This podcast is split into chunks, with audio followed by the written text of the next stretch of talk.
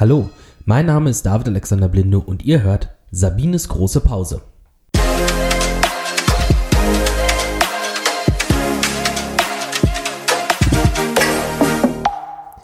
Ja, hallo und ganz herzlich willkommen zur heutigen Folge von Sabines großer Pause. Heute mit Frau Dr. Susanne Neitz bei uns an der Schule Theorie und äh, Praxislehrkraft und macht unter anderem das Qualitätsmanagement an Lehrgang für unsere Schüler. Und heute wollen wir euch die Berufe vorstellen der biologisch-chemischen umweltschutztechnischen Assistenten. Hallo erstmal. Hallo, ich freue mich, heute hier zu sein. Ja, ganz kurz, vielleicht magst du uns erstmal erzählen, wer bist du, was machst du und wie kommst du bei uns an die Schule? Ähm, ja, mein Name ist Susanne Neitz. Ähm, ich bin jetzt im elften Jahr hier an der Sabine Blindow Schule tätig.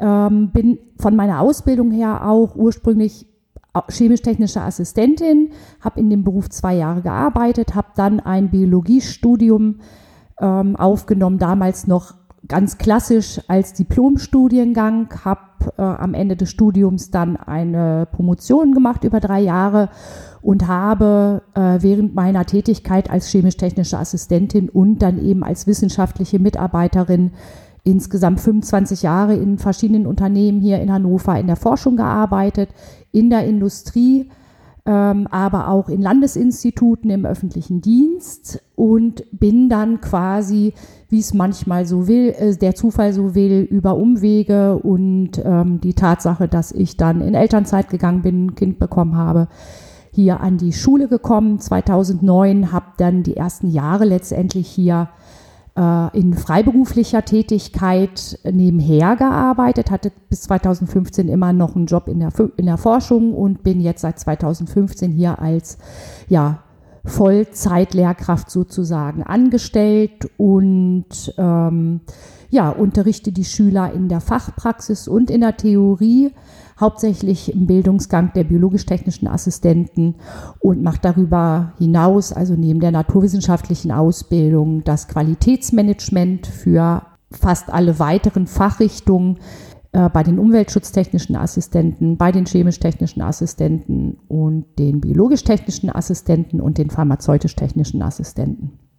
Ja, in der heutigen Folge geht es ja um unsere naturwissenschaftlichen TA-Berufe, in dem Fall natürlich die biologisch, die chemischen und die umweltschutztechnischen Assistenten, warum du ja auch heute unser Gast bist. Könntest du einmal erklären, was genau diese Berufe sind, was die ausmachen, beziehungsweise was diese TAs, wie sie bei uns umgangssprachlich genannt werden, im alltäglichen Berufsleben so machen? Ja, das Stichwort ist hier natürlich Labor. Also alle technischen Assistenten oder die meisten der technischen Assistenten arbeiten natürlich nach ihrer Ausbildung in einem Labor. Viele ähm, fragen immer, die sich mit dem Beruf nicht auskennen, wo gibt es denn Labore beziehungsweise wo arbeiten denn technische Assistenten? Dazu kann ich nur sagen, dass fast jedes große Unternehmen im Bereich Chemie, im Bereich Lebensmittelherstellung, ähm, im pharmazeutischen Bereich eben Labore vorhält. Darüber hinaus gibt es eben dann noch die ganzen Diagnostiklabore, also da, wo der Hausarzt ähm, die Proben, die Blutproben auch hinschickt. Und ähm, des Weiteren natürlich die ganzen Hochschuleinrichtungen hier in Hannover. Also ist das die Tierärztliche Hochschule, die Universität und die Medizinische Hochschule viele weitere Forschungsinstitute, wo eben ein Großteil unserer ähm, Schüler denn eben auch hinterher ein, einen Job bekommt. Der Unterschied zwischen den drei Fachrichtungen ist gar, gar nicht so groß. Also es geht eben in erster Linie um die Laborarbeit. Das heißt, technische Assistenten arbeiten in erster Linie direkt unterstellt entweder einem wissenschaftlichen Mitarbeiter oder der äh, Laborleitung. Die Hierarchien sind hier in den Unternehmen immer sehr, sehr flach, sage ich mal.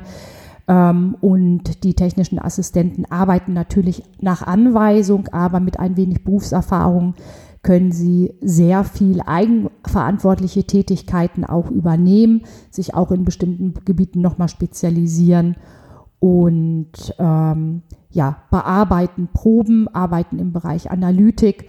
Also auch das Aufgabengebiet ist sehr, sehr, sehr vielfältig, je nach, ja, ich sag mal, je nach Fachthema. Die Diagnostik ist hier ein Thema natürlich. Ähm, die Forschung in verschiedenen Richtungen wie der Mikrobiologie, der Molekularbiologie, Virologie ist natürlich jetzt ein ganz großes Thema. Also die vielen fleißigen technischen Assistenten, die jetzt in den Laboren auch die Corona-Tests durchführen, haben ja, ist, das ist quasi ein großes Aufgabengebiet oder Einsatzgebiet, eben in den Diagnostiklaboren dann entsprechend immunologische Tests zu machen, Blutuntersuchungen zu machen, aber auch natürlich Gewebeproben und so weiter unter, unter, äh, zu untersuchen.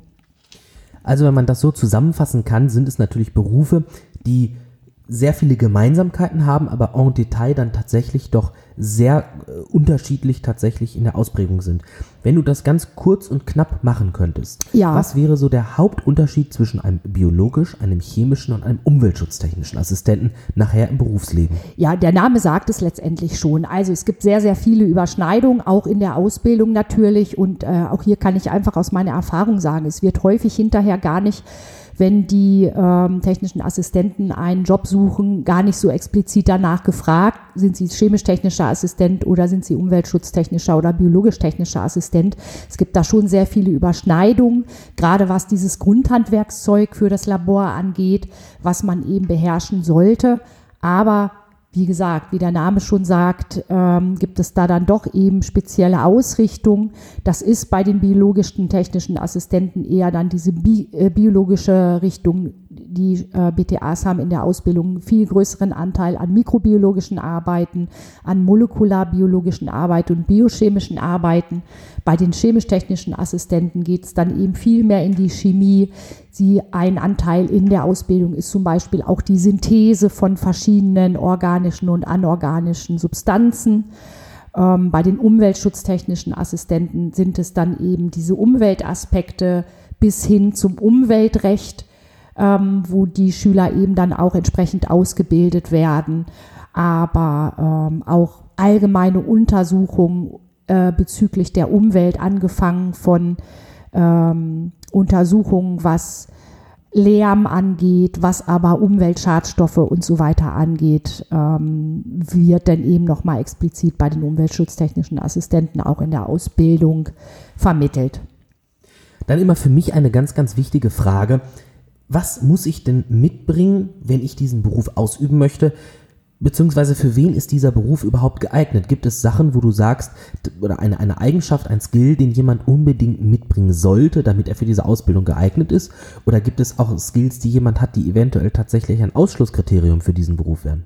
Ja, unbedingt, die gibt es. Also ganz, ganz wichtig ist natürlich erstmal das Interesse an den Naturwissenschaften.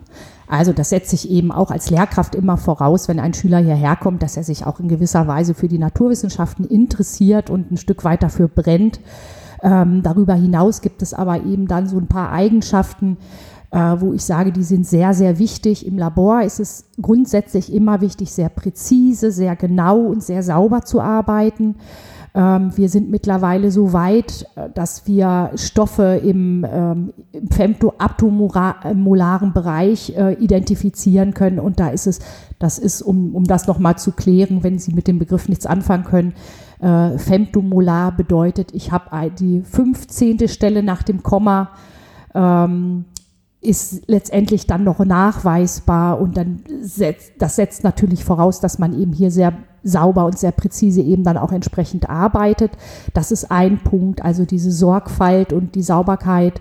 Ähm, ein weiteres oder ein, ein, eine weitere wichtige Eigenschaft ähm, ist auf jeden Fall die Teamfähigkeit. Der Beruf des technischen Assistenten ist ganz klar ein Beruf, der sehr teamorientiert ist. Ähm, es wird häufig in kleinen Teams, ich sage jetzt mal mit drei, vier Leuten gearbeitet und da ist es einfach wichtig, dass man eben auch ja, kooperativ ist ähm, und sich gegenseitig einfach auch unterstützt und hilft und ähm, diese Ellbogenmentalität, die ist in diesem Bereich nicht wirklich gefragt. Also Teamfähigkeit halte ich auf jeden Fall für eine sehr wichtige Eigenschaft und auch äh, die ähm, Fähigkeit zu dokumentieren, sich schriftlich auch auszudrücken. Es ist ein Beruf, wo Ergebnisse eben dann auch entsprechend dokumentiert werden müssen, gerade auch im Forschungsbereich. Das hat häufig auch patentrechtliche Gründe. Ähm, da geht es auch um Erfindungen und um Erstentdeckungen. Also da ist es eben dann auch wichtig, dass man sich einigermaßen gut ausdrücken kann und eben einfach gut dokumentieren kann und da eben auch eine gewisse Sorgfalt walten lässt, sage ich jetzt mal. Eine Frage, die bei uns aktuell gerade immer häufiger wieder gestellt wird, wie sieht denn das aus mit körperlichen Einschränkungen? Ist dieser Beruf uneingeschränkt auch für Menschen mit körperlichen Einschränkungen ähm, auszuüben, beziehungsweise Gibt es Menschen in diesen Berufen, die dort arbeiten, die körperliche Einschränkungen haben?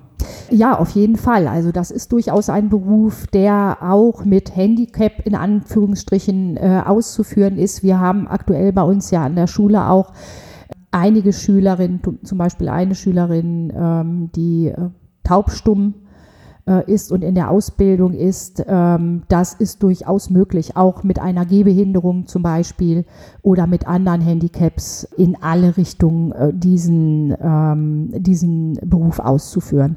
Wenn es körperliche Beeinträchtigungen sind, die sprechen in keinesfalls dagegen, diesen Beruf auch zu erlernen und später auch den äh, Job dann auszuführen. Ähnlich, aber doch grundlegend verschieden unsere Ausbildung zu biologisch, chemischen, umweltschutztechnischen Assistenten. Wenn ihr sagt, hey, ich hätte gerne noch ein paar mehr Informationen oder würde mich vielleicht sogar gerne anmelden, besucht uns im Internet unter www.sabine-blindo-schulen.de. Wir starten zweimal im Jahr, einmal nach den niedersächsischen Sommerferien, einmal nach den niedersächsischen Zeugnisferien im Frühling. Bis demnächst. Nochmal zurückkommt auf das Thema des Interesse an der Naturwissenschaft im Allgemeinen. Sind natürlich auch Fächer, wie wir sie alle aus der Schule kennen, Bio, Chemie.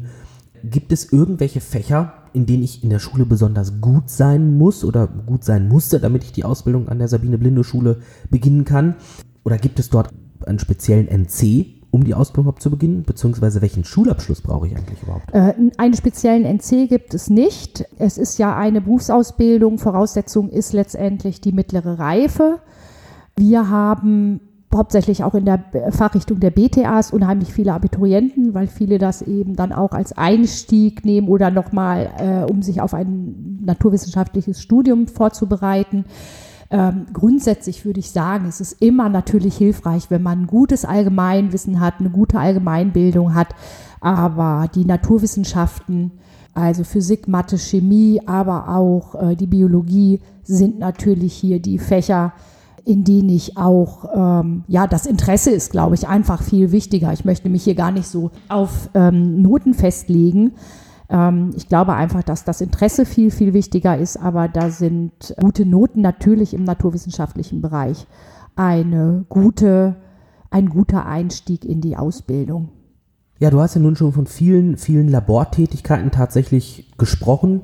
Wie ist denn die Ausbildung an der Sabine Blinde Schule überhaupt aufgebaut? Also es ist ja tatsächlich eine verschulte Ausbildung, sprich Theorie und Praxis finden in der Schule statt. Man geht also jetzt nicht extern in ein Unternehmen, wie man es klassisch aus einer Handwerksausbildung kennt, für den Praxisteil. Aber wie ist eine Ausbildung äh, aufgebaut dort? Wie sieht zum Beispiel ein durchschnittlicher Schultag aus? Ja, ähm, ja, wie schon gesagt, die Ausbildung geht über zwei Jahre, findet eben bis auf ein vierwöchiges Betriebspraktikum wirklich über die zwei Jahre auch in der Schule statt.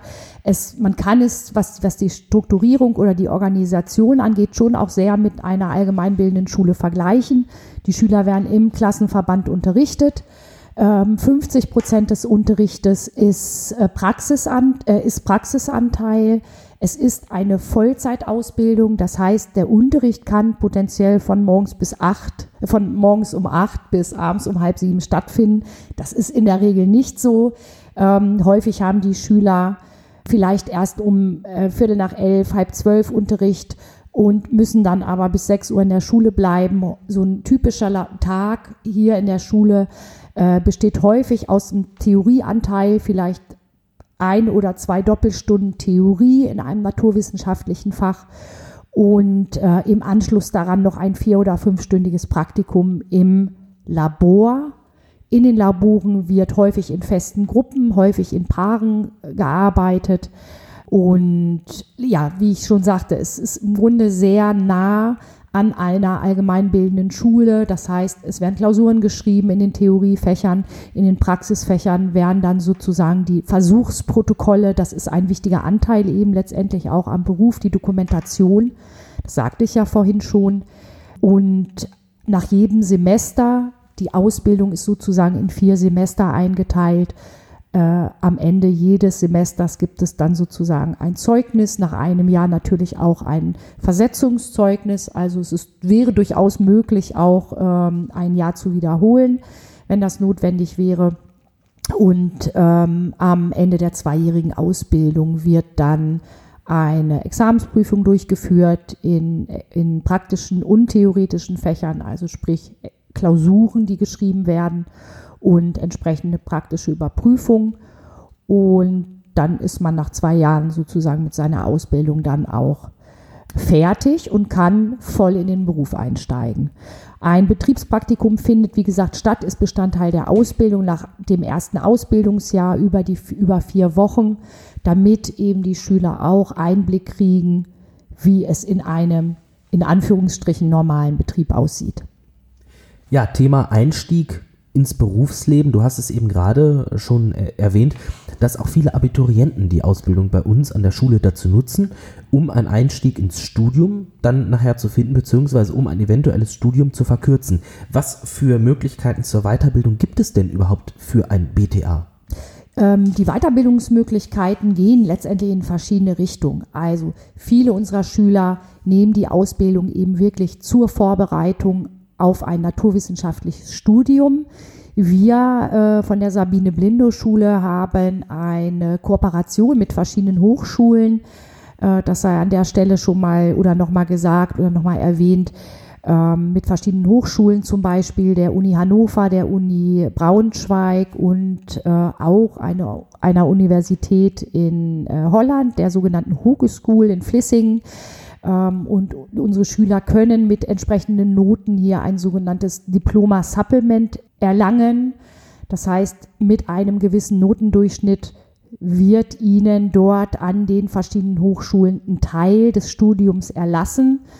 Sogenannte Credit Points werden angerechnet, so dass die Schüler zum Beispiel an der Uni Braunschweig oder in der äh, Uni Hannover ein Drittel des Bachelorstudienganges sich letztendlich sparen können. Und ähm, von daher haben sie da eine wirklich gute Vorbereitung. Es gibt offizielle Studien sogar darüber, dass die technischen Assistenten, die dann an, den, an, die Universitäten gehen und ein naturwissenschaftliches Studium aufnehmen, wesentlich weniger Abbrecherquoten haben als Studenten, die direkt von der Schule kommen. Das ist eine Fortbildungsmöglichkeit. Eine weitere Möglichkeit hier an der Schule besteht für die biologisch-technischen Assistenten und die chemisch-technischen Assistenten darin, dass sie quasi mit einem zusätzlichen Ausbildungsjahr die zweite Berufsausbildung voll erlangen. Das heißt, die BTAs können nach ihrer Ausbildung noch ein weiteres Jahr hier äh, an der Ausbildung der CTAs teilnehmen und haben dann noch einen zusätzlichen vollwertigen CTA-Abschluss. In umgekehrte Richtung geht das genauso. Also die CTAs können quasi in, einer, in einem Zusatzjahr noch die Ausbildung des biologisch-technischen Assistenten absolvieren. Und des Weiteren gibt es natürlich auch nach der Ausbildung verschiedene Möglichkeiten, sich zu spezialisieren zum Beispiel im Bereich der biologischen Sicherheit, so dass man als Mitarbeiter in einem Unternehmen dann zum Beispiel als Beauftragter für biologische Sicherheit arbeiten kann oder man kann sich im Bereich Tierexperimente weiter, ent, äh, weiter fortbilden. Da gibt es für unterschiedliche Bereiche letztendlich noch Fortbildungsmöglichkeiten. Wir haben ja auch die Besonderheit, dass wir ja auch die FH-Reife, ähm, dass man die FH-Reife bei uns neben der Ausbildung erlangen kann. Wie läuft das denn ab und welchen Umfang hat die und was kann ich nachher damit machen? Also die FH-Reife ist ja langläufig auch das Fachabi, wird ja langläufig auch das Fachabi genannt. Heißt das, ich kann damit dann auch studieren, wenn ich mit einem Realschulabschluss an der Sabine Blinde Schule begonnen habe? Ja, ganz genau. Also die Fachhochschulreife, das ist tatsächlich eine sehr, sehr schöne Sache, wird auch ja, sehr viel wahrgenommen von unseren Schülern, die mit einer mittleren Reife, äh, also mit einem Sek 1 Abschluss quasi hier an die Schule kommen. Die FH oder dieser FH-Abschluss ist letztendlich an die Ausbildung gekoppelt, findet ab dem zweiten Semester äh, mit Zusatzunterricht statt. Das sind drei, vier Stunden in der Woche. Und zum Abschluss, also quasi zeitgleich mit den Examensprüfungen für die Ausbildung der technischen Assistenten, wird dann eine Prüfung gemacht in den verschiedenen Fächern. Fachhochschulreife oder die Fachhochschulreife erstreckt sich eben dann auf die typischen allgemeinbildenden Fächer wie Deutsch, Englisch, Mathe. Und äh, in diesen Fächern muss dann auch geprüft werden. Das findet, wie gesagt, immer zeitgleich oder ein bisschen natürlich zeitversetzt, damit die Schüler eben auch die Möglichkeit haben, sich da vorzubereiten. Und findet dann letztendlich auch immer gegen Ende der Ausbildung statt, sodass die Schüler mit ihrem Abschluss als biologisch-technischer Assistent, umweltschutztechnischer Assistent oder eben einer der anderen technischen Assistentenfachrichtungen zusätzlich zu ihrer Ausbildung eben noch den Fachhochschulabschluss erwerben können. Nach der Ausbildung muss dafür noch ein Anerkennungspraktikum gemacht werden von einem halben Jahr. Aber das heißt, die Schüler haben in einem Zeitraum von zweieinhalb Jahren eine vollwertige Berufsausbildung abgeschlossen und zusätzlich noch ihr Fachhochschul, ihre Fachhochschulreife erlangt, mit dem sie dann ganz vollwertig an ähm, jeder Fachhochschule studieren können und teilweise auch an den Universitäten. Ganz wichtige Frage dazu, was mich immer auf Messen natürlich gefragt wird, auch immer relativ schnell. Was verdient man denn im Anschluss als beispielsweise BTA, CTA oder UTA? Das ist sehr, sehr unterschiedlich. Das ist wirklich schwierig, da so eine Durchschnittssumme zu nennen so aus meiner Erfahrung kann ich tatsächlich hier auch sagen, auch aus vielen Gesprächen mit Schülern, die dann eben zum Ende der Ausbildung vielleicht schon einen festen Job haben, aus meiner eigenen Berufserfahrung natürlich, geht das so bei 2200 Euro los als Bruttogehalt, kann aber durchaus äh, auch bis dreieinhalbtausend Euro brutto nach oben gehen. Das hängt sehr, sehr stark wirklich von dem Bereich ab, in dem man arbeitet. Also große Unternehmen, die der Gewerkschaft sozusagen oder den Tarifen der IG Chemie oder IG Metall zum Beispiel folgen, die zahlen durchaus höhere Einstiegsgehälter als öffentliche Einrichtungen. Ich weiß mittlerweile aber auch von vielen kleineren Unternehmen, von Schülern, die in kleineren äh, Unternehmen angefangen haben, ähm, dass auch dort das Einstiegsgehalt schon bei fast 3000 Euro brutto liegen kann. Aber das ist eben sehr, sehr unterschiedlich. Hängt natürlich dann auch von der von dem Alter ab, von dem Einstiegsalter ab und hängt natürlich auch von dem, von den, äh, von der Berufserfahrung ab.